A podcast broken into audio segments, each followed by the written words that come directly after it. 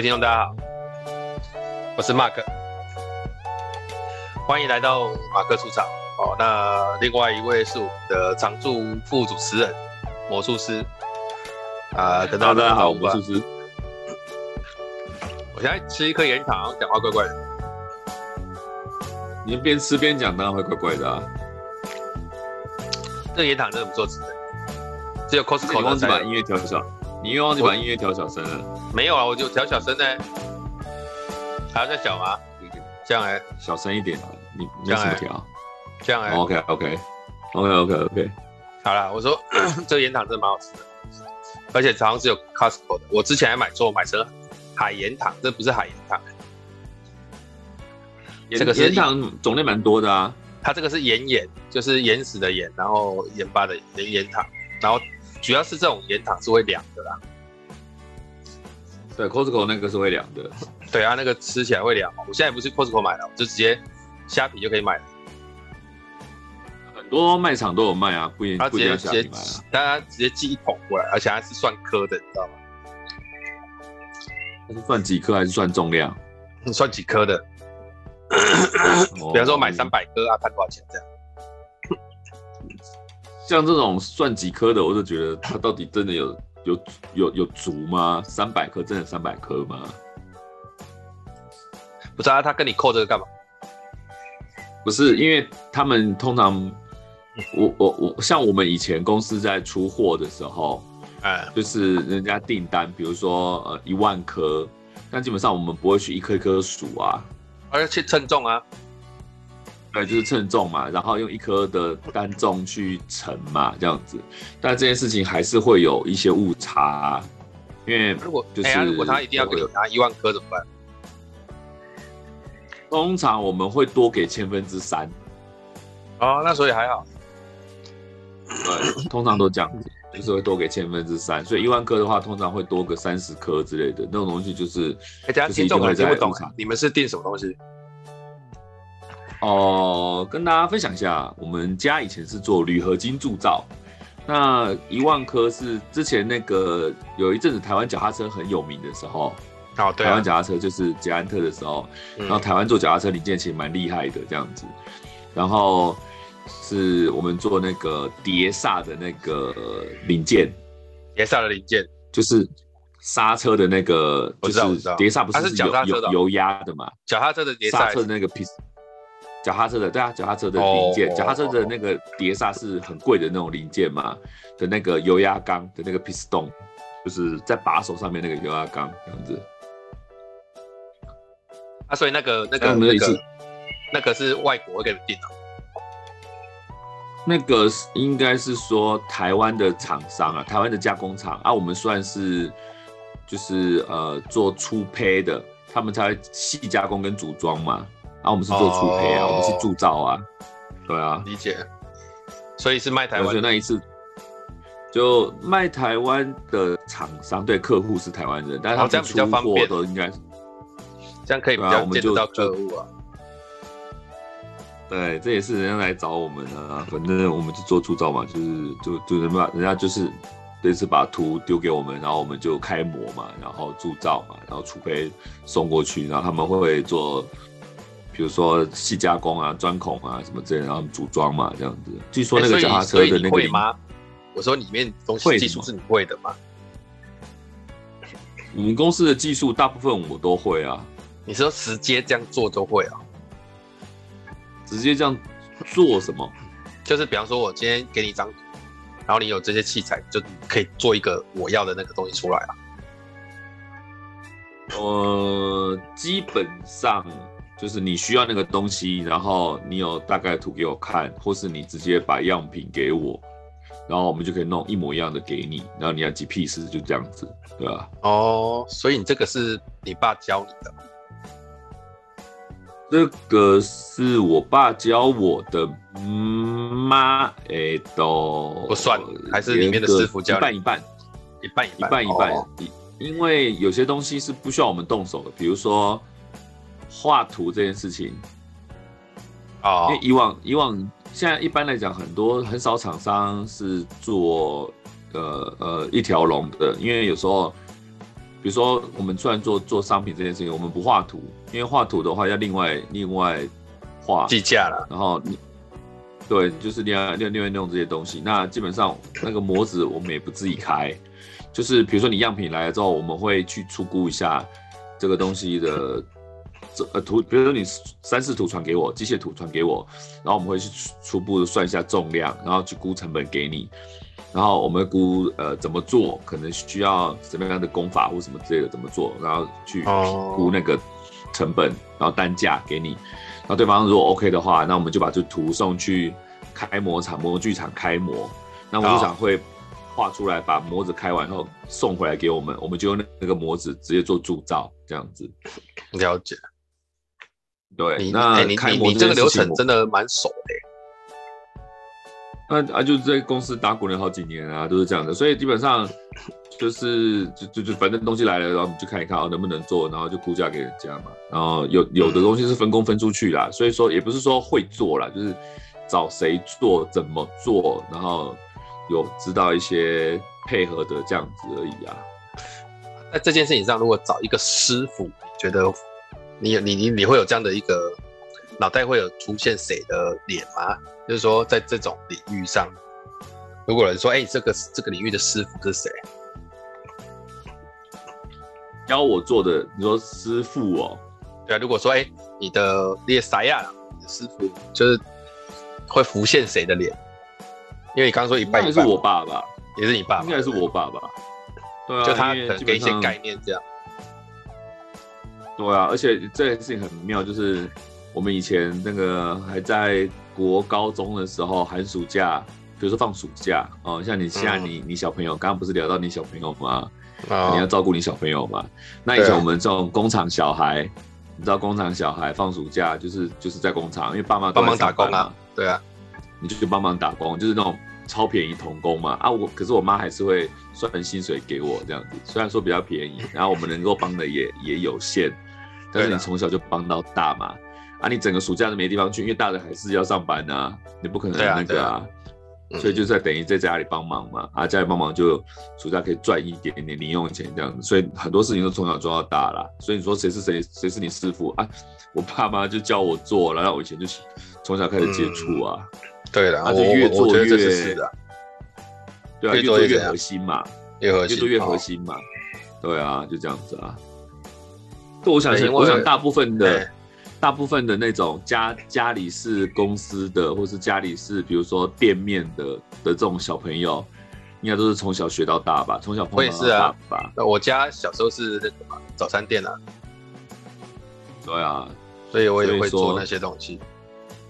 所以你的师傅应该也是你的家人爸妈吧？这样子类似的。所以这这其实是因为我们今天要聊的，可以今天是这个月的最后一周嘛。就我们要放上去的是最后一周啊，所以我们今天要录的那个主题就是这个马克公布栏啊。我们公布栏当初的定定下来的这个这条的主题，通常就是为那一个月总结一句话。所以我刚问的这些东西哈，也是为了要铺陈这句话出来。哎呦，所以对，你看我是有这一句话。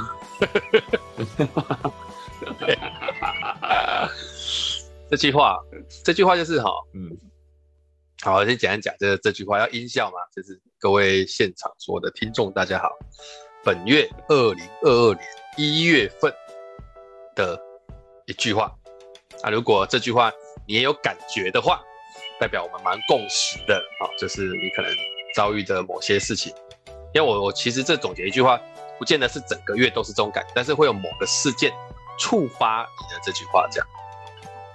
哦，好，好了，这句话就是，哎、欸，不要硬生生活成了一个没有人可以给你建议的人。不要硬生生活成一个没有人可以给你建议的人。对。所以，所以就马克分享这句话，我第一个听到的感觉就是，有人。有人这样不听任何人的建议的，是不是？不是有人，就是你，你知道吗？我随便讲几个故事好了。我我记得哈，嗯，哎、欸，我家小时候附近有一家面包店，然后那个面包店呢，嗯、我们都就是，哎、欸，我们都这样子称呼他，就是用台语，就是一个叫这胖的阿伯跟美胖的阿，他们就是夫妻嘛。嗯哼，啊，所以做面包的是那个先生，然后卖面包的是太太，这样，类似像这种 feel。啊、那个做面包的那个、呃、阿贝哦，他以前在我们小时候那个年代，他都还要一个礼拜坐火车一次。去台北的，不知道台式、中式还是华式的哪一台，去这个就是做面包给这个电视这样子，有点像这种，有点像美食节目那种，你知道吗？哦，那做面包的节目哦，对，哇，那很厉害，就就就，就可能就可能这个节目可能是好几，呃，可能每每一周可能有两次或三次吧，那他可能两个礼拜或是一个月就去一次。然后会录一几次有关于面包的这样，哦，就好像以前我们那个小时候有个印象，这个最有名的那个电视叫傅培梅，傅培梅嘛，对啊，对对对就是你你会你你你你你想想看，他如果是这样子的，他大大概他做面包应该蛮强的，对不对？应该那那那时候电视没几台，他应该算全国出名的吧？对，可是我们其实没有觉得他很出，哦，那是为什么？我也不知道哎、欸，就是当初就都知道他有这样子的事情。好，啊可可能我在猜他那种，他去录的那个节目，他是跟我说什么台式、中式、华视哪一次我也忘了，搞不好是，搞不好是那种什么，你知道那种，诶、欸，公共电视还是什么鬼，我不懂啊。但是、哦、那也那个时候听听到那上节目就觉得很酷啊。对啊，以前就算公共电视，那比如说呃，以前以前从三老三台多了，比如说什么公视、民视，那也不过就四五台而已啊，还没有第四台、嗯。那都还没到，我跟你讲，都还没到那个年代，那个时候都真的只有老三台而已，所以你就觉得感觉还蛮厉害的，我这样讲。那对啊，他呢，他他是一个不太不应该有点不苟言笑的人，然后他的儿子是我学长，就是我后来考上南一中的时候。那个他儿子以前也是念南一中的，然后后来也是念台大什么的。我是没有他那么厉害了。那好，有有趣的就是他是一个很暴躁的人，所以他也有点父权主义啊。所以他们等到小孩子都大了之后，哦、你知道吗？这个美胖诶阿木跟这胖阿美就离婚了。我记得蛮蛮深的，就好像六十岁才离婚这样子，五十几吧。通常老夫老妻要离婚不容易耶，就等于是已经忍很久了嘛，已经忍到小孩子都有自己的那个了，然后小孩子也支持的样子。嗯哼，然后这个呃阿木他从这个事情离婚完之后，他就北上到台北来，然后还参加教会啊，过着他自己可能比较开心的人生这样。他这阿北就一直留在台南的这一间里头，就是这房子里面。然后身边都没有人，而且他也因为这样子，所以脾气变得更怪，邻居跟他也相处不太来，变某种程度的独居老人。对，那、啊、你想想看哦，如果他之前在做面包这件事情成就，感觉起来应该是不错的嘛，对不对？嗯、可是他晚年变成这样子，那我自己看，从那种年轻人看，我当然是觉得说，就是有点。我自己感觉是有点晚景凄凉。哦，对对，这这这是第一个故事啊，就是说他是没有人可以给他，比方说，假设他其实在人生当中有一个导师，或者是有一个什么人，他跟你讲你是听得进去的，那你的人生是不是就会比较有机会去做修正？嗯、你知道我那一天看到我 Facebook 有一个，诶，做教练的的一个算是。我不知道他在干嘛，他应该说他也是算培训师吧，就是女教练的。然后他他不是运动教练，他是我们这种企业教练这种，就是透过访做过提问啊，对。然后他就写了一段，他说：身为主管，如何得知自己自身需要改善，甚至自己无法自觉的缺失？啊，他就问说，他跟一个高阶主管聊完这个提问，他很好奇大家对这个问题的回复啊。你你如果是你，你会怎么回这一句话？身为主管，如何得知自身需要改善，甚至自己无法自觉的缺失？就需要一个你知道，就是以前不是有那种，比如说那种会进谏的那种，谏是那个一个言一个尖那种，有没有？你说哦，你说有有臣嘛，对不对？谏臣嘛，对，谏臣需要需要这种角色吧？他就叫谏官呐，以前叫谏官嘛，对不对？类似啊，大家如果知道他就是，他就专他就专门挑你毛病的一个一个一个一个职位嘛，这样子啊，就是会讲一些，但是说忠言逆耳的意思是这样的，对啊，但是也要有那种心胸，有办法接受啊。但是问题来就是说，他如何得知自身需要改善，甚至自己无法自觉的缺失？这里有几个，我觉得他写的有点有点绕，就是说。自己都无法觉自觉的缺失，那呃，我我自己的看法是，所以这件事情没有影响到他自己嘛，所以没有影响对他来讲，他就不会觉察到嘛，你你懂那个意思吧？就我我我没有影响嘛，嗯，我如果有影响，我就会觉察到，所以我把它界定了，他这件事情对我的影响我没有看到，我看不到。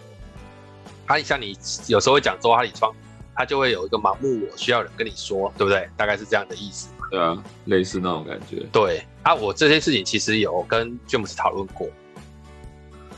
我我们一致的答案都比较像，就是你哈、哦、问这个问题，其实好像还是在用一个所谓的我有什么方法可以解决这个问题。但事实上这不是这个解法，解法是什么？是你有没有保持反思或自我提问的习惯。这个其实比较重要，就是他长时间你会在这件事情上去扩充自己的那个想法，然后你会不会邀请别人给你一些看法跟建议？那这都是习惯上会养成的。可是我自己还有另外一个想法，就是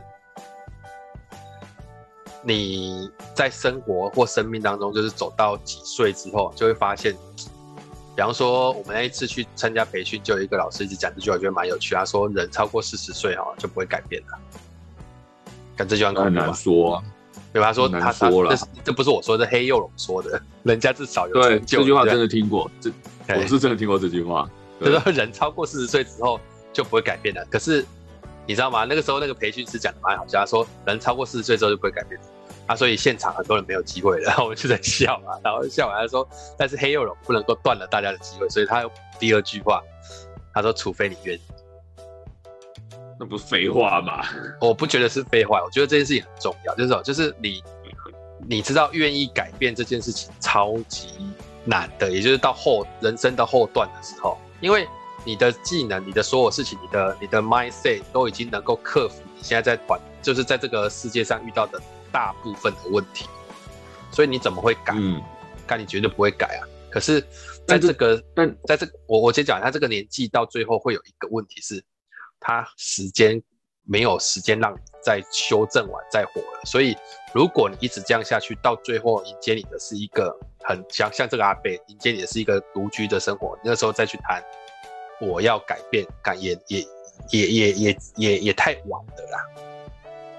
嗯，你懂我想要讲的那个意思吗？就是说，对了，要改变有很多契机用的，可是你到了这个时候，比方说四十岁过后，然后你在生命当中就找不到有人。可以给你建议，或者是你其实也听不进去，有谁可以当面敢跟你？第一个，一第一个是敢跟你讲，第二个是他讲的，你也会去好好思考。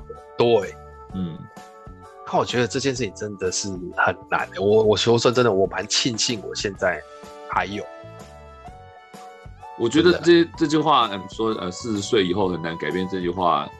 他说不会改变，不是很难改变，不会改变啊啊，不会改变。我觉得有一点点呃呃误误差，时代误差，什么意思？就是说，呃，黑龙龙讲这句话的时候，应该已经好几年前了，好几年前。意思就是就是对这个这个剧，但是你看哦，因为随着时代的改变，比如说以前的人活到四十岁，基本基本稳定了，因为他的人生可能在，比如说。他二十岁就可能结婚生孩子了，然后我努力到四十岁，基本上孩子都大了，可能也离家了，就就就像那个阿伯一样，父母呃子女都不在身边，甚至老婆都走掉了，他一个人在那边变独居老人。可是他差不多可能四五十岁了，但是你现在把他挪到现在来讲，有些人晚婚，或者是很多人可能还在，就是你知道现在的现在反而那种变数变呃就是比较多。啊，那很多人活到了可能四十岁、四五十岁的时候，还不是那么稳定，甚至连就是小孩子也没有多大，或甚至没有小孩子啊。那你说他你的你的意思是这样？哦，你的意思是说四十岁现在还算是笑脸给啦？是这样？以前、啊、对啊，就像我一样。哎，你是怎样？嗯、你你觉所以你回回过头来还是要说到说，你其实你蛮年轻的意思是这样子？我还是觉得很幼稚啊，就是说。你幼稚是你自己不想要变成熟吧？但是，但是我的所以说，所以说现在这样的比例的人也变多了，啊，然后大家真的，我我我我我我我觉得可能变多了，但是我真的没有遇过像你这样的。喂，那我的所以这好，我算特例好，所以你看，就是、欸、你自己也觉得是不是？你自己也觉得是不是？这个这个年纪应该有往后修正才对，你懂吗？就是说，哦，对了对了，或许可以讲四十岁就无法改变，现在可能要拖拖拖到五六十岁也不一定，这样子。我觉得啦，就是大家可能更更更忙了，更多事情要处理了，或者是。呃，你你你你放下的这个时间点会更延后，退休的日子也更延后，所以你可能还在某些时段，你还在努力中，这样子可以理解啊，这是社会变迁的。但是但是好，那那所以其实应该是说，你也认同有一个岁数到了之后就不太容易改变了。对啊，我我觉得合理啊，我是觉得蛮合理的啊。就是你比如说你，就像我刚刚讲的，你可能有些人可能四十岁以后就进入退休状态。这样子，那很多时候，或是说，就是他的事业已经基础都已经很稳了，或者说他的他的他的他的生活，或是他的其他的东西，他都已经就是基本上不会有再其他的变数了。这样子，那其实没有，就是没有什么契机可以做大的改变啊。那我觉得合理。哎、欸，你有记我们什么时候开始录的吗？嗯。我呃三十几分钟，二十几分吧，二二十五六七吧，不知道。所以你也没记对不对？挺好啊，这次这次录法我没有记啊。呃，我我本来想说我要记，我也忘了。好了，没关系的，就反正录嘛，往下录。结束就知道了。我我我讲的就是说，一个主管怎么样能够觉察自己的缺失，然后诶，下面的回答其实蛮有趣的。当然里面有一个，我我我讲一个最烂，它里面最烂的回答是哪一个？好吧？我先啊，我先讲几个，它里面下面别人的回答，有的人写的比较直接，说你如果敢面对的话，设计一份问卷让你的部署填写匿名的。对啊，这是一个方法，我觉得。然后写干话的就会写什么保持觉察啊、自觉啊，还有人会说我也好想知道啊。然后有一个写的是，有一个写的还蛮有趣的，就是他写说关注一再出现的问题啊，比方说。部署都一直离职留不住，交办任务给部署，结果都不一样，都跟你想的不同，就是他关注一再的问题。哦，然后再反思说是不是自己没有发现问题所在这样子。对，然后有一个很资深的人资主管，他说的蛮有意思，他说，他说，诶，自我觉察就是为了改善，他改善，他说改善在日本的定义就是期望值跟现况的差异。所以他说，自我觉察首先要先期望值，就是我期望那样啊，现在不是那样，就有点 A 点到 B 点嘛，你懂那个意思吗？还有落差嘛？嗯。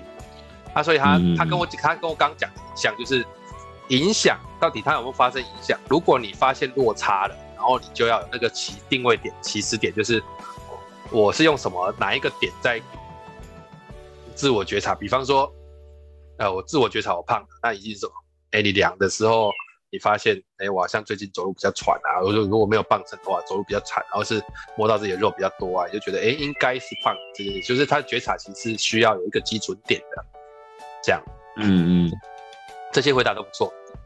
他只有一个回答我觉得很烂，嗯、就是他直接打一个什么某某呃评用使用某某评测这样。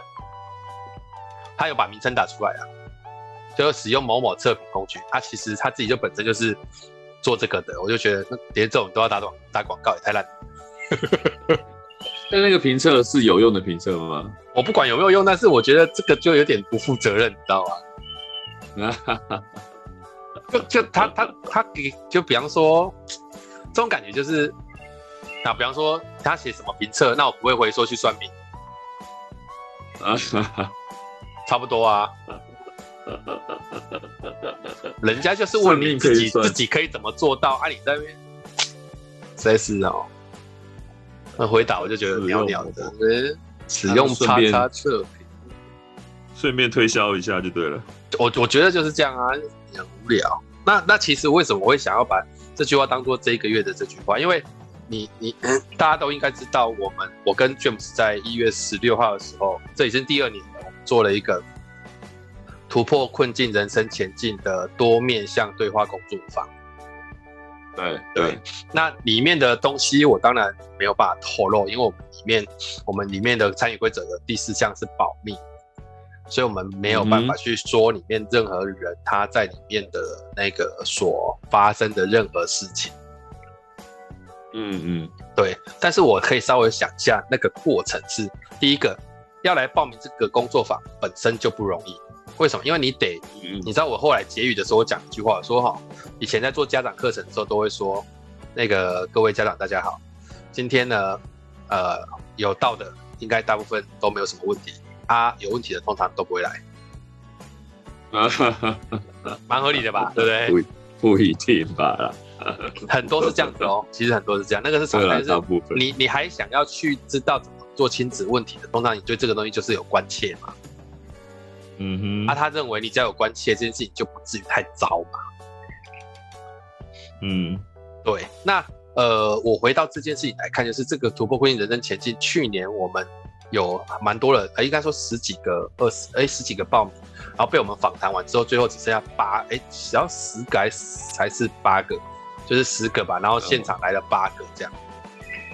嗯嗯。然后今年是报了六个，阿拉来了六个，哎，没有人缺席。对，大家都觉得，而且有一个人来讲说，他说他本来以为来这边会人山人海，没想到人这么少。我就说，这人少一定是合理的，原因是因为你要来这里，你知道那里面有多少的阶是要跳过的，就是你要真的很想要处理这个问题，才会真的来。对啊，而且这个光想就知道，你六个人搞不好有六个不同的困境嘛。对啊，那来了一大挂，嗯，要怎么处理，真的是不太容易啊。对，然后他们很多人来还是会以为这是个上课，然后我们都一直跟他灌输说这不是个上课，我们就是通过提问让你去做链接跟反思。那我们叫做突破困境，人生前进，多面向对话工作坊，就是我们早上都在做所谓的厘清问题，那下午都在做呃怎么样让自己更愿意去解决。早我们都没有提供他任何方法，嗯、但是他他会得到别人的一些刺激跟一些看见。那我觉得这个别人之间还有在，所以这这个那你说，所以我好奇的问一下，所以在这个过程中，因为你跟 James 都是用引导技术在做这件事情嘛，对不对？对啊，对。所以在这个过程中，并不是说呃每个个案由经由你们的引导去自觉或什么之类，而是还有很多情况是他会跟现场其他的人会有交流这样子。一定就是他所谓所谓多面向对话工作坊，就是我们期望。别人对这件事情的看见是扩充你的观点，然后拓展你的观点完之后，会帮助你去厘清，或者是有这样厘清有很多种。第一种是哦，原来是这样啊。第二个哦，可能这种可能别人问了一个问题，就会觉得说啊，所以连不认识我的都问我这个问题，那认识我的人问我这个问题，那那我到底对这件事情的看法是什么？而、有些时候做问完之后，你反而对原本的决定会更坚定，啊，有的可能会去做修正，但其实都是他要把这些，因为平常不会有人跟你讲，甚至有些人他来谈的问题是，他说他在工作场域上他是没有办法去跟人家提这件事情的，所以我就说，今那一天来的时候，一开始我就说，我们哦，就这这些今天会在这里出现的，就好像你在天台上的朋友，啊，我举了一个例子，我说有些朋友就是。比方说，我们像在租房子楼上的这种天台都是互通，跟别栋都互通的。啊，这些人平常都不会遇到，嗯、就有有时候你上天台去晒衣服，都才遇到。啊，遇到有时候就会聊一下。嗯、我啦，我都会跟他聊一下。啊，有时候聊聊聊，哎、欸，他其实也不知道你姓什么叫什么，但是偶尔就会互相诶讲、欸、了一些什么。这样子，我就就觉得这个交流有点像是天台上的朋友，他听完你的故事，然后他的想法是什么？这样。哦，对，过程是这样的。你对这个这个工作坊有什么好奇吗？因为我本来是想说，我以为是就是比如说你用引导手法的话，其实。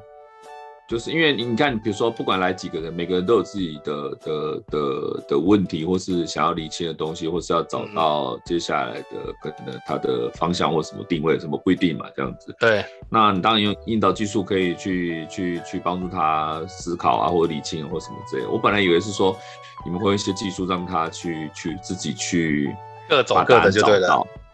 对，我以为是各走各的这样子，然后没想到是其实是这这这这些人，比如说六个八个，还是有互相交织出一些内容出来这样子，嗯、对啊。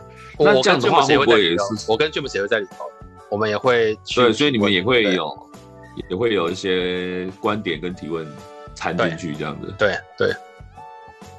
哦，对，蛮特别，这样这样就很妙，因为因为就我的认知来讲的话。那这样的话会变成说，来的人，来的人的组成也会去去去有一点点去影响到最后的结果，也不一定。呃，会，但是你说会也，干什么？会也不会啦，因为什么？因为我们其实有一张纸是讲你要回应别人的时候句型要用什么。嗯哼，对，比方说，呃。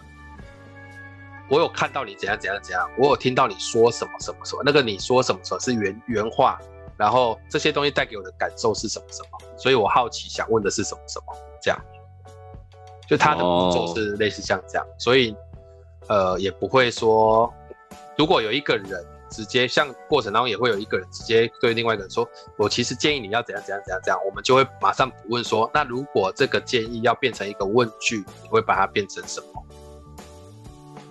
嗯，就你对对方只能提问，你没有办法对对方做出呃结论，或者是很明确的建议，因为那个建议都不不那么不不见得是很很很很 make sense 的，因为我们都我们这一派相信答案在自己身上嘛，所以回到我们的原本的啊，就是不要硬生生活成一个没有人可以建给你建议的人。一开始有问我说，所以有一个人他都。呃，听不进别人建议嘛？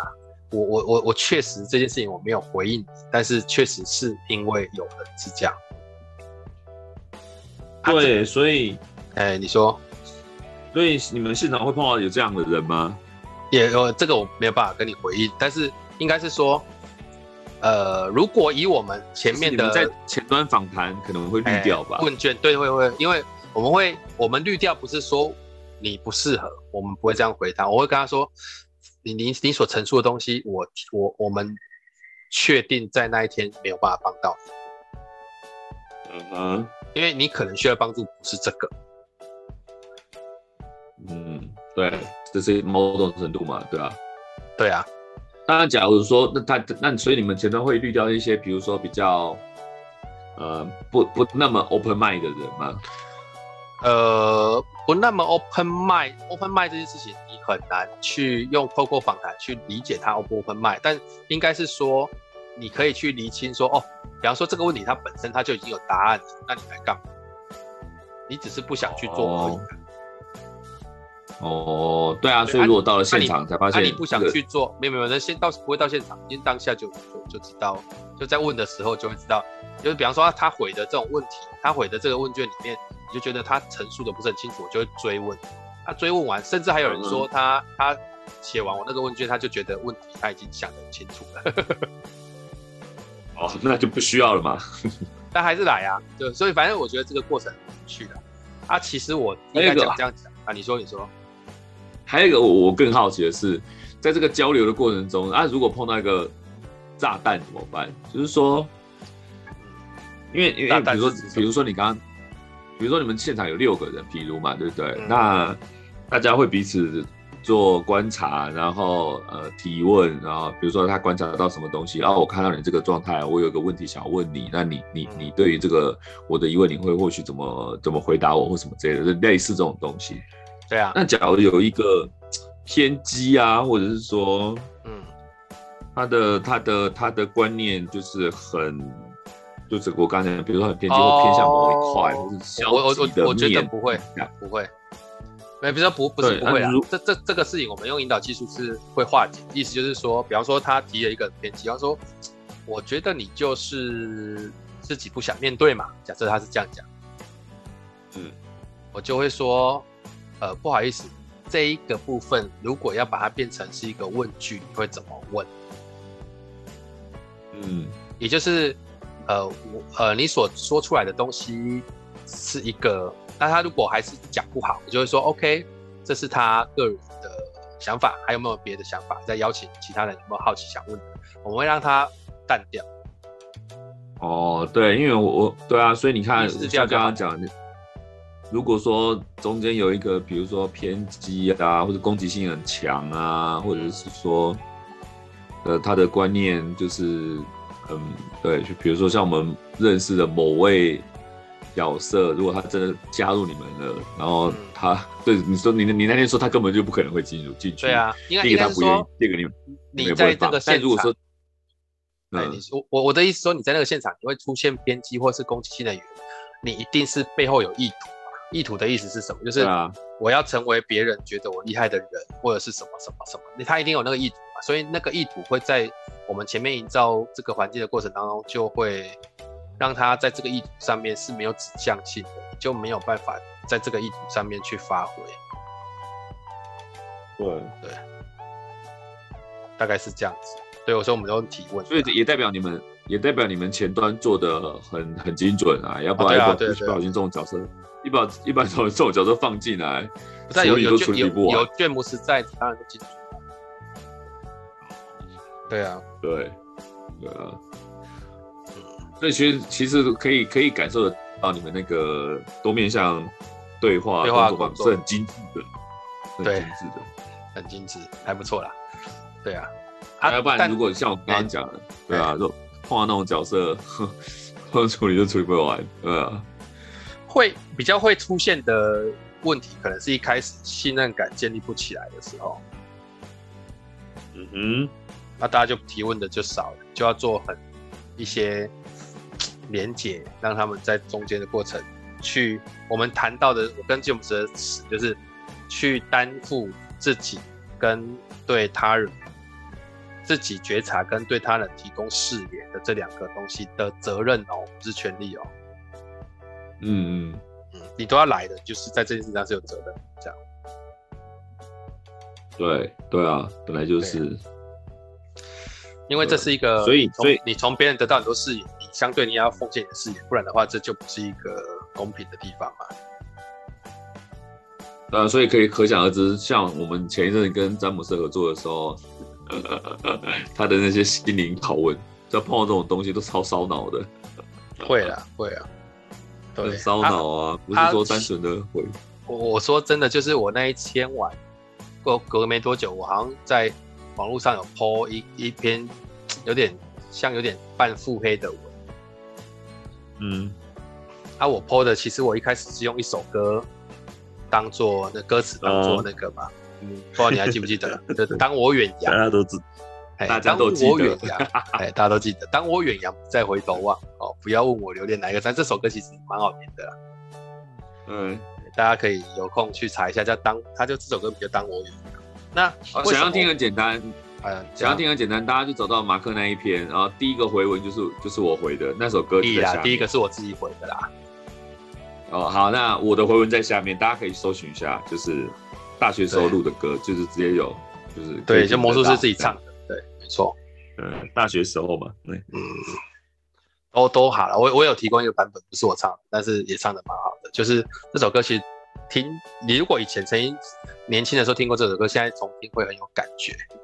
好，那这首歌我会想要泼上去，事实上其实就是我其实在隐喻的就是我个人已经往前走很远的情况之下，刚好有个机会回头去看到了以前的某个人。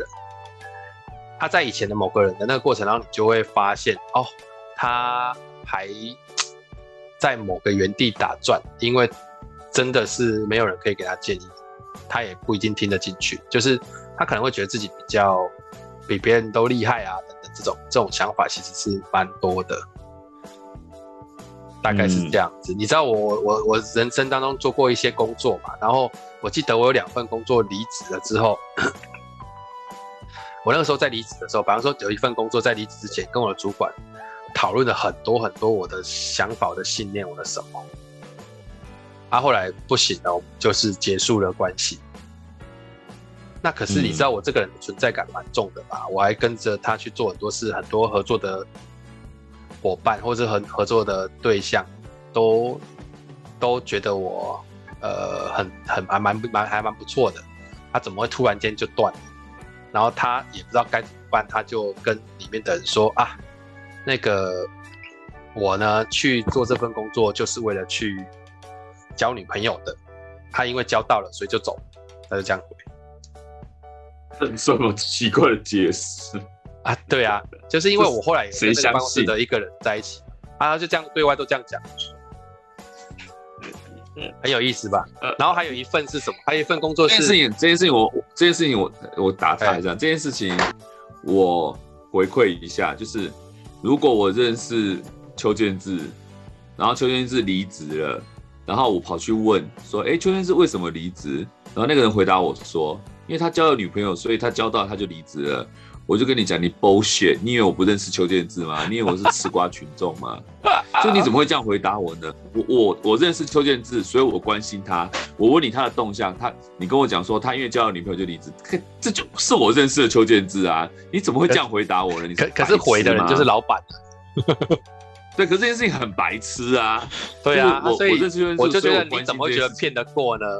很很特别。对啊，这种感觉。这种感觉就是你们睁眼说瞎话吗？然后，然后，然后，然后另外一个我离开了之后，然后我那个时候离开是因为这份工作的价值跟我们所想象的不一样，我们已经没有在做那件事情。然后我就觉得这跟我们当初所想的不一样，什么什么这样。最后我离开了，然后我后来得到的内部消息是说，哦，没有啦，呃，小草想多赚点，他觉得分太少，所以他就走了，这样。我得到也是这样的一个讯息，而且就觉得很有趣，就是我离开的那个时候的隔年，我赚的还比原本的那一在留在里面的还少，不好，我还不是靠自己的努力，慢慢的把这个营收还是撑上来，所以他这样讲，我就觉得很特别。你知道为什么吗？而且很妙，嘿，很妙。而且你说，你说，我我先直接跟你讲，我感觉到就是，你你知道那个呃，会做会做亏心事的。人啊，就是会提，就会你会偷人家东西的人，就会提防人家偷你东西那种感觉，嗯，就是你你会觉得东西可以偷，你就会担心东西会被偷的那种意思一样。所以就是你说小草赚不够多，所以离开的意思是，其实你也觉得你给人家少，对不对？哎，你给人家少嘛，要不然人家怎么会在乎钱？什么什么都够不多？你你就是你就是有偷人家钱啊？哎、欸欸，这个观点我倒是没想过哎、欸。这很明显啊，因为你大家以为说，哎，东西放在那边干嘛要偷啊？可以偷啊，东西可以偷啊，所以我的东西也也不能放在那边，因为有可能被人家偷。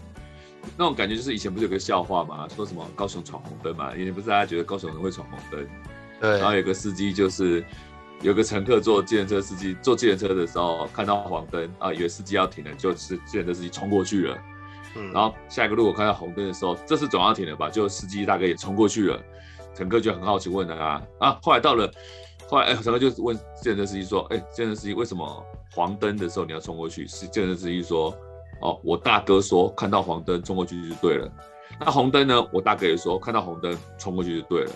结果到一个路口绿灯的时候，计程车司机停了，乘客就好奇问：黄灯你也冲了，红灯你也冲了，为什么绿灯你停？计程车司机说：我怕冲到我大哥。”对吧？就一样的道理。对，就意思是说，你你知道人家会闯，你知道可以闯红灯，你却怕撞到闯红灯的人那种感觉。对，他这个事情，我自己的看法就是说，我我的感觉是这样，就是说，因为他唯有这样子说，他唯有这样子说，才能够让呃他上面的主管或者是其他人不会觉得我的离开是他造成的。他唯有这样子说，才会变成他可以脱钩，就是哎，都是他的问题啊，他就想要钱，他想要出去多赚点这样。但他大家都不会去想，可是你会想自己是，哎，他从我走了之后。这个单位一直留不住人，每一个人一直走，然后开始缩编。对啊，那所以大家都不会去，他大家都不会去想到一个问题是，他到底这个人发生了什么问题？对啊，他这个人最后的看法就是，哎，好像确实，他在我的想法，在我的观察里面，他很少出去学习，然后也很少人可以给他建议。对，他讲话都是一副就是高瞻远瞩啊，然后觉得自己诶都能够抓到关键的那样子，所以其实过往那个成功的原因，让他变成很厉害的人，现在真的就变成他失败的一个原因这样子，很可惜啊，很感慨。我说我那个时候是写很感慨的。哦，对啊，唉。人生就是这样，也是，这也是，所以，所以，所以，呃，他的确是一个蛮恐怖的状态。就是如果说，嗯、但，哎、欸，等一下，呃、我跟你讲，我现在有点想去尿尿，不然你先跟听众讲一下，你也有办法撑两分钟？什么东西？你就去我们中间再把它剪掉就好了。不要，你就还是可以撑两分钟。我只是去尿尿而已，我又没有要去很久。好来，各位听众，你就听他讲一下他的想法。啊，我回来我再问。哦、我去尿个尿，两分钟而已，很快啊。好，啊交给你，我先尿。请去，请去，请去。哦，好，那呃，我们马克呃暂离的状态的时候，我就跟大家聊一下。反正他一下就回来了，然后那今天的句子就是哈，不要成为一个没有办法接受别人哦建议的人是是这样吧？哈，反正他也没办法修正我这样子哦。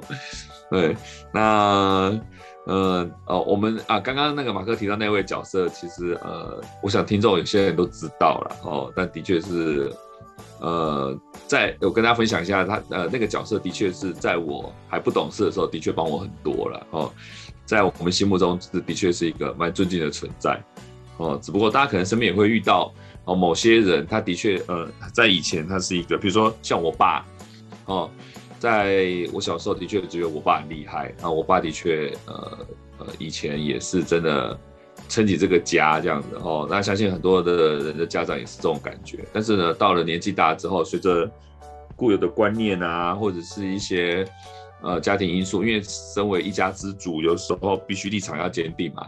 哦，那反而到了后期会呈现一个就是比较呃比较难去改变一些旧思维或旧做法的状态这样子。然后的确，我想家家家人都会碰到这样子。哦，就是比如说呃呃某些的亲戚啊或者谁啊比较顽固一点点哦。就像马克刚刚提到的那件事情，就是那位这个做面包的阿伯哦，他有可能就是那种，你所以你刚才争场争什么？你刚才争场争什么？我就跟大家分享一下碰到那个情况，就是那一位 那一位哦，呃，阿伯不愿意听人家建议的，其实也是我很尊敬，其曾经是我很尊敬的一个角色。哦、你已经这样讲了，是不是？对。当然，我想听在听的人应该知道，我就是跟这些人就分享他，他也是我很尊敬的角色。那的确，我们也不是没有去跟他冲突或者是沟通过，我们试着要去去去去跟他做一些，不管是建议也好啊，或者是说有冲突的时候，试着去跟他沟通也好。啊，但是他就怎么说呢？就是怎么说呢？他有他的。他他有一套自己的理论，这样子，反而我们的话都被他堵回来，是真的蛮可惜的啦。呃、嗯，好为人师嘛，就就是这样。所以呃，他曾经在我们心目中是很厉害的，很很，尤其是像我们这种被他带起来的人，严格讲，我是他带起来的。严格讲，对，嗯嗯嗯，对，只是说现在反而他在我心目中的地位就真的是就是呃呃呃呃怎么说呢？也不是往下掉，只是说他没有办法再再让我那么的像以前那样子，就是他说的话一切都是对的，然后我们只要听他的话就没有没事了。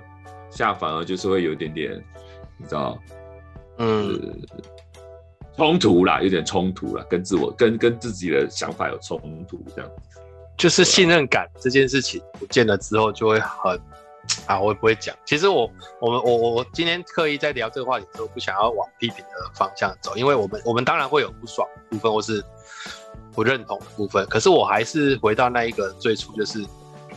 如果有人可以跟他说一些什么，他愿意听，这个人对他来讲应该就超重要。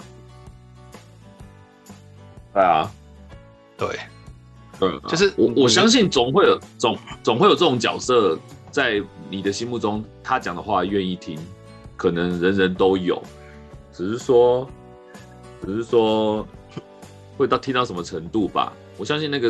就是刚刚我们提到那位人，他可能有也也有些人讲话，他会他可能无法回嘴，也有可能有。哎，我跟你讲哦，你你你其实这件事情就误会了我的意思。我的误哎，不能说误会，嗯、就是我要谈，其实是这样，就是你知道吗？所谓有人讲话给你建议，你愿意听的意思，其实是有一个前提，因为你刚讲那个过程，我也知道也有，就是其实就是某些长辈或什么在跟他讲，他没办法回嘴，可是其实。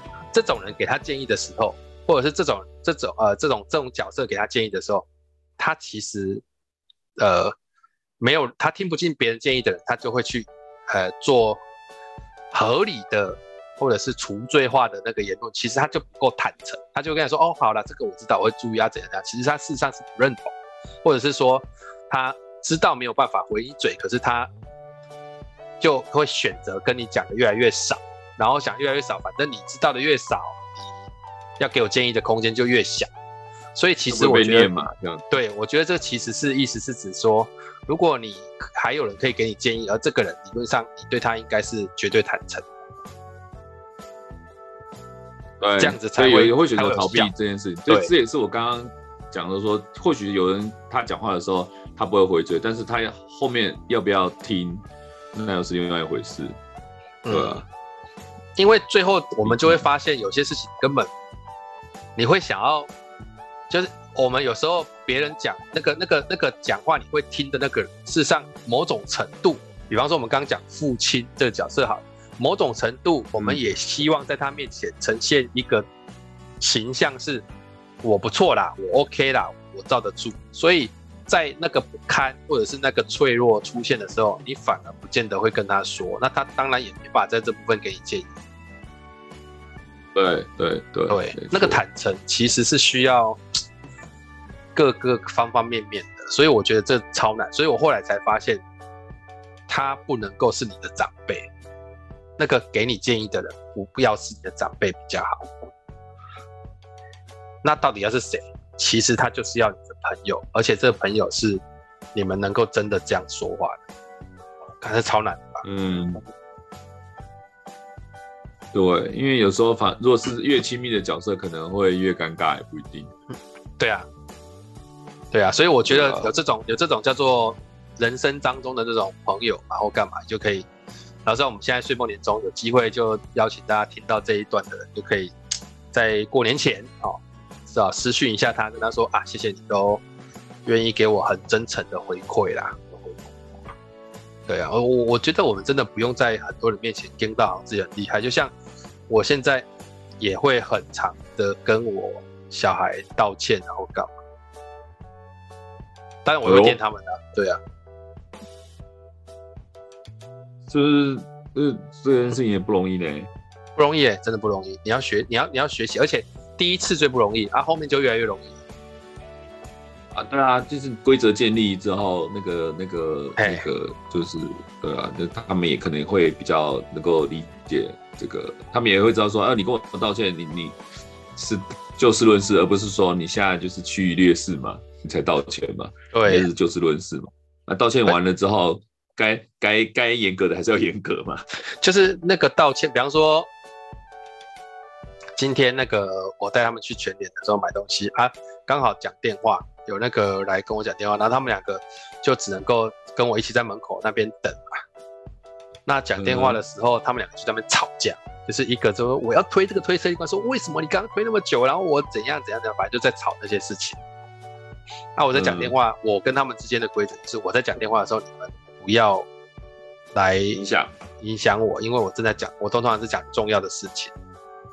对所以结束之后，我就直接把他们叫过来，直接跟他说完这些东西，就是你们刚刚这样影响，这样 OK 吗？我我不是我我我已经我很严厉，我今天说我很严格，但是我就直接把我的那个想法说说，我说之前这我们讲过有没有？来某某，我说田乙，我有没有讲过这件事？他说有。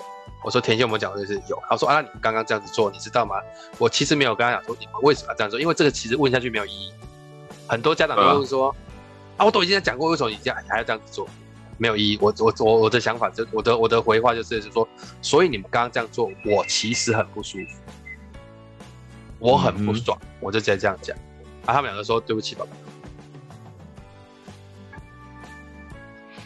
就这样，就是那个过程其实是表达，然后他回复，然后 OK，然后接下来我们就好，那我们现在去挑挑牛奶，然后就开始去挑牛奶，然后还他们两个被我训练到在这个时候还能够很。没有情绪的跟我说：“哎，老婆，爸爸，我觉得这罐牛奶比较好。”啊，我当然会引导说：“来，这两罐牛奶哪一罐好一点？”然后他们就说：“这一罐。”我说：“为什么？”然后就就开始变成下一个议题的，就是那一件事情就过了，过了。嗯，他们应该跟你相处也知道吧？因为你的情绪不会延伸啊。就我的情绪有时候会啊，就是看到底这个事情多严重。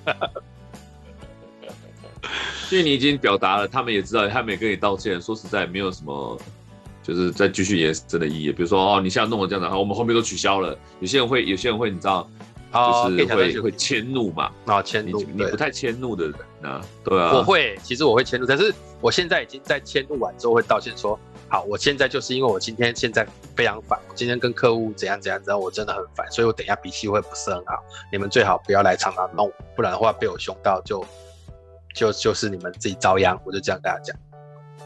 哦，那你都预告了，他们也也应该知道。有有，他没有，他还是有时候会弄到，然后他就就小的就会出来说，所以你的客户很怎样怎样怎样吗？我说你就叫你不要跟我说话了，我现在就是会生气。说 所以那个客户很讨人厌吗？就是 烦的。所以你就跟我讲，所以你现在皮痒吗？我就会说你现在是要让我生气？他说没有啊，我是在关心。你们小的真的是很会在那边绕，你知道吗？哎，聪明的小朋友啊，故意啊，嗯嗯，反正呢、啊、就是这样。所以我说，我们今天要总结这句话，还是把它做一次说明。大家刚刚如果没来不及听到的，我们再重说一遍，就是不要硬生生活成了一个没有人可以给你建议的人。对，就这样，硬生生哦，硬生生哦，哎、欸，真的就是你把自己逼到绝路啊！硬生生这三个字，有一种这种旁边的人莫名其妙的觉得你怎么突然变成这样，叫叫硬生生。对，就是你明明可能以前没毛病的，为什么突然嘣的一声变成这样了，叫做硬生生？那真的蛮让人哎、欸，你抓到精髓了，蛮沮丧的，说真的。沮丧，对啊，就是沮丧啊，真的是沮丧啊。嗯，就是就是突然会这样子？对，怎么？嗯，哎，因为因为这样说，这个后面就会接什么？就会接何苦呢？何必呢？何必呢？对不对？好，而且还有一种就是很好吗？还有一种那种，他的那种这句话已经变成那种现世报的感觉，你知道吗？就是就是你看哦，如果你当初。不是这样子，或许现在的情况可能不一样。对呀、啊，你不会有这种感觉，硬生生不一样。硬生生走到这步田地了，说实在的，也不是我们没努力，也不是我们抛弃你，是你硬生生变成这样子。对，真的是真的是蛮那个的。好啦，放在一月，放在这个年度总结，真的是，嗯。有意思啊，好好的，还不错吧？哎，希望希望他也可以硬生生的不小心他听到这一集，然后硬生生的突然醒了。不会啦，不会不不会，以我的了解不会啊。对，因为呃，自尊凌驾自己太多了。对，呃，当然啦，这是很难啊。就像我刚刚你去上课的时候，我跟大家分享，在家里，比如说爸爸这种角色，偶尔也会有这种角色出现。啊、对，他他，比如说我们在聊 DISC 的时候，有时候家长的角色，他他是后天养成低的，他并不是先天低他是后天低、嗯、他身为一个一家之主，他必须要撑起这个家，他有时候用低会好做得多。那这种角色就常常会成为一个硬生生变成那样一个无法沟通的权威角色，像我爸有时候也会无法沟通，会啊，会分享到，有时候家长会这样子，那你其实可以理解背后的原因是这样子，他可能他有他的他的自尊啊，他可能他有他的做事的习惯或什么之类的这样子，很很少爸爸能够拉下脸，而且活到某个岁数之后可能会更难，就会更难这样子，因为因为因为家庭的地位啊，或者是一些。这个要求啊，他他他他的他的他的那个人格已经形成了嘛，真的是就是真的没办法，所以对愿意沟通的爸爸真的是要好好珍惜、嗯、哦。对，邱天意听到没有？啊没有啊，这样这样我们也不能白讲这个话题，我要教一下，就是嗯，如果你本来就是一个别人讲话，你真的很难去，就是不是很难，就是从来没有去。比方说，今天你的儿女跟你讲什么建议，他说真的，你以前没有这个习惯，我现在就算跟你讲，就说，哎，你也觉得自己不能这样，可是你不知道怎么开始，会不会？嗯，可能有这种，对，有可能吧。那我就要分享说，那你要怎么开始？嗯哼，哎，要怎么开始？好，我给你一个套路哦，你比较能够练习。你说是给给给。这个给那个给那个已经给给给对对对给那个已经觉得对了，我应该要多听他们讲，可是我就拉不下脸来。嗯嗯，OK，嗯嗯，好啊，第一个就是呢，我开始对，嗯，第一个就是当他跟你讲完某些建议的时候，哦，通常这个时候你不要接这个想法不错，或者是接这个想法不怎么样，就是不这个评价先拿掉，那怎么接？这句话其实蛮好用的，就说嗯，你的说法。也是一个想法，先先 open mind，就说，哎，这也是一个思路啊，这也是一个思路，也是也是这个逻辑也是这样子，也是 OK 的，也是一条，哎，就是清晰的清晰的路。嗯，然后第二句话就是，嗯、我想想看这条路的一些一些一些一些过程，哎啊，就是不要呃，就是不要评价他嘛，然后让它变成一个选项嘛。哦，然后第二个就是夸奖他说：“哎，没有想到你已经变成一个这么成熟的人了。”啊，这句话真的是蛮害羞的呢。不会啊，我都讲得出来。但是听的人也会害羞啊。那我我甚至还会讲说：“哎，没有想到你就变成一个这么厉害的人哦，还蛮厉害的，不错。”嗯，就这样子啊。然后就说，就是后面我就会稍微有点夸奖他完之后就。哎，有机会再跟我说说，好不好？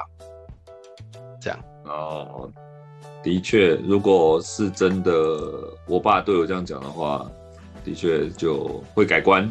嗯，比方说，你那个时候，你记不记得你曾经回回家过年解决过你爸跟你什么谁的问题，用 DISC 去弄住的问题，对吧？用 DISC 去搞。啊，后来不是有一个长辈跟你说，哦，我们谁谁谁不一样的时候，嗯，有，对啊，那句话是不是就很有感觉？你就会比较再敢多做一些事情，对，没错，对、啊，而且你会，你会觉得说，你当初跳出来这件事情，就是当初是鼓起勇气跳出来，因为毕竟长辈的事情，我们晚辈不好去智慧嘛，这样子，对，对，但是那时候你发现你你不跳出来真的不行了，也也没有这个角色敢跳出来，因为我是长孙嘛。对，或是说有些的，可能有些家里话话语权稍微多一点点，你可能是晚辈里面必须要跳出来的人，鼓起勇气做了这件事情之后，你如果没有给一个底气的一个，比如说某些人给你肯定，或是某些人给你一个支撑的话，说实在，你你也不知道自己到底到底跳出来对不对，或是说下次要不要再跳这样子。的确，他如果真的有有有有有这样的一个回馈的话，真的会给你非常大的鼓励，这样子，对啊，嗯。这是这是我觉得，就是让双方在彼此的那个位置做一些松动跟调整，啊，比较容易让大家愿意再说。啊，你千万不要说哦，你了不起啊，哦，你起码那么短啊，刚刚一搞讲啊，就是这样就没办法。嗯、那就、哦、这是你该讲的话的吗？对啊，这是你该讲的话了吗？嗯、啊？甚至还有说，甚至还有的有的爸爸可能还会说，说我不需要你来搞建议啊。对啊，很多长辈都会这样子啊。对啊，就是啊，这就麻烦，固执到了顶了，那就真的活生生啊。对，活生生，活生生，硬生生的，硬生生活成这样的。这个，那个就是从头到尾都是这样，都没有突突然的意思。从头到尾就是就是他其实觉得那是对的，他也没有办法拉下脸的。那个那个那个过程太太太太难受了啦。嗯，对，他总要一个开始嘛，所以你得在一个小的地方去连接，然后到大的地方。甚至最后你开始主动邀请说：“哎，我的这个做法怎么样？我想要问问你，如果是你，你有什么建议或是看法？”对，真的要做到这么开明的长辈不多哎、欸，很难吧？不多，我我相信绝对有啦。但是我真的目前为止，就是我们看到那些长辈，大部分就是，比如说可能、嗯、可能呃呃不吝呃不善言辞哈，他可能就不会做做太多的解释，他就固执而已这样子。那有的就是嘴很硬啊，啊、或者是说他也他也不想花太多力气去去去去处理这样子哦、他就是一刀切断那种感觉蛮多的这样子。我觉得亲子关系这件事情。很大以前很流行做亲子关系，比如说呃去学习亲子关系的东西，但反而比较少听到的就是处理那种所谓的长辈晚辈，而不是那种年轻夫妻处理小朋友。但是我觉得像你刚刚提到的这种，你活到那种六七十岁了，然后处理跟你自己三四十岁的小朋友的时候，这些关系，这个反而没有，现在没有人在做这件事哦。对啊，对啊，而且你知道吗？我后来发现这议题里面最难的就是父子。对啊，对啊，其他都 OK。而且比方说，爸爸听女儿的话，时有所闻嘛，他就会在女儿面前装傻嘛。我说我是个，我老了啦，你们怎样？女女儿念爸爸，有时候念的也蛮自然的嘛。那这件事情更妙的是什么？你知道吗？就是当一个权威的爸爸老了，他的儿子升上来之后，也是一个权威的爸爸的时候，两个权威的爸爸，硬碰硬。就是那个画面就是雄狮互咬，一定只能留下一个。那我儿子就说：“你也老外多啊，哈，起码你老我多啊。”对啊，现在谁讲话比较有力的感觉？觉得这这种东西。我我我跟你讲一个，最后讲一个故事，就是你知道长隆以前那个王永庆，哎，不是王永庆，那个长隆以前那个谁，那个张张荣发嘛，是张荣发，他就是一个很权威的爸爸，然后。他的他的儿子那个后来去开那个新什么的那个总经理，你知道吗？新新那个新宇航空那个哦，新宇，嗯，对对，对对。他说他小时候有一次就是爸爸那个爸爸在那边加班很辛苦还是怎样，我记不得完全全嘛。然后他就过去跟爸爸说：“啊，爸爸辛苦了，然后好好多好好休息这样。”嗯，他那个爸爸后来你知道把那个。把那个这个儿子的妈妈叫过来，狠狠的训了这个妈妈一顿，说：“你要好好教你儿子，怎么可以这样跟父亲说话？他有资格来跟我说这些吗？”哦，连这都有点冒犯到他了，是不是？就是他很日式的那种的，你知道吗？日式的有，我曾经听过有一个日式的很特别，就是有一个电梯坐上去的时候，然后你一个一个职员坐进去电梯，然后遇到了他的主管的主管。嗯，啊、他主管主管他就坐电梯嘛，所以他就下意识的在里面跟他说，比方说，呃，年哥早，然后呃、欸嗯，最近最近怎么样啊？就想攀谈了一下，这样，他、啊、对方也就回了他两三句，然后回他两三句之后呢，嗯、就是那个那个老那个那个主管在三楼就出电梯了嘛，因为他办公室在三楼，然后这个职员是到八楼才到他的办公室。他走到八楼的时候，他的主管就把他叫过去了，说：“刚刚我的主管打电话跟我说，你在电梯里面跟他讲话，然后他就点了他说，你的职等是不能够在这里跟他讲话的，请你注意你的。”这个公式，对，就是日式的啊，因为他觉得这个这个东西就是你就跟我没有关系，你知道吗？嗯，不是你不配，任何东西你都不配。讲到不配，我觉得。有点像扁，但是确实有这种味道。可是他们更也有一部分是，就是他就是要打造这个不要越级报告的这种，嗯，这种对。反正我觉得这个就是很很父权啊，很父权主义的。对对对，日本以前是很父权的。哦。对，很多事情其实要做一些修正啊。哦，大概是这样。好啦，对啊，尤其应该也是录录到很晚了。差不多了啦，对吧？我们这这一节是录蛮久的。好了啊，那最后把这句话再讲一次，我们就结束了，不然一直在重复。好，就是好，今天的这个马克公布栏，在我们一月二零二二年一月份总结的这一句话啊，叫做“不要硬生生活成了一个没有人可以给你建议的人”。如果现在还有人给你建议，你还听得进去啊？记得跟他说一声谢谢啊，请他来年继续鞭策。好，大概是这样。啊，你有没有补充的？哎、欸，没有补充，不要活生生，真的不要吓到身边的人哦。对，不要吓到他们。OK，好，那我们就今天就到这里，感谢大家，拜拜。好，拜拜。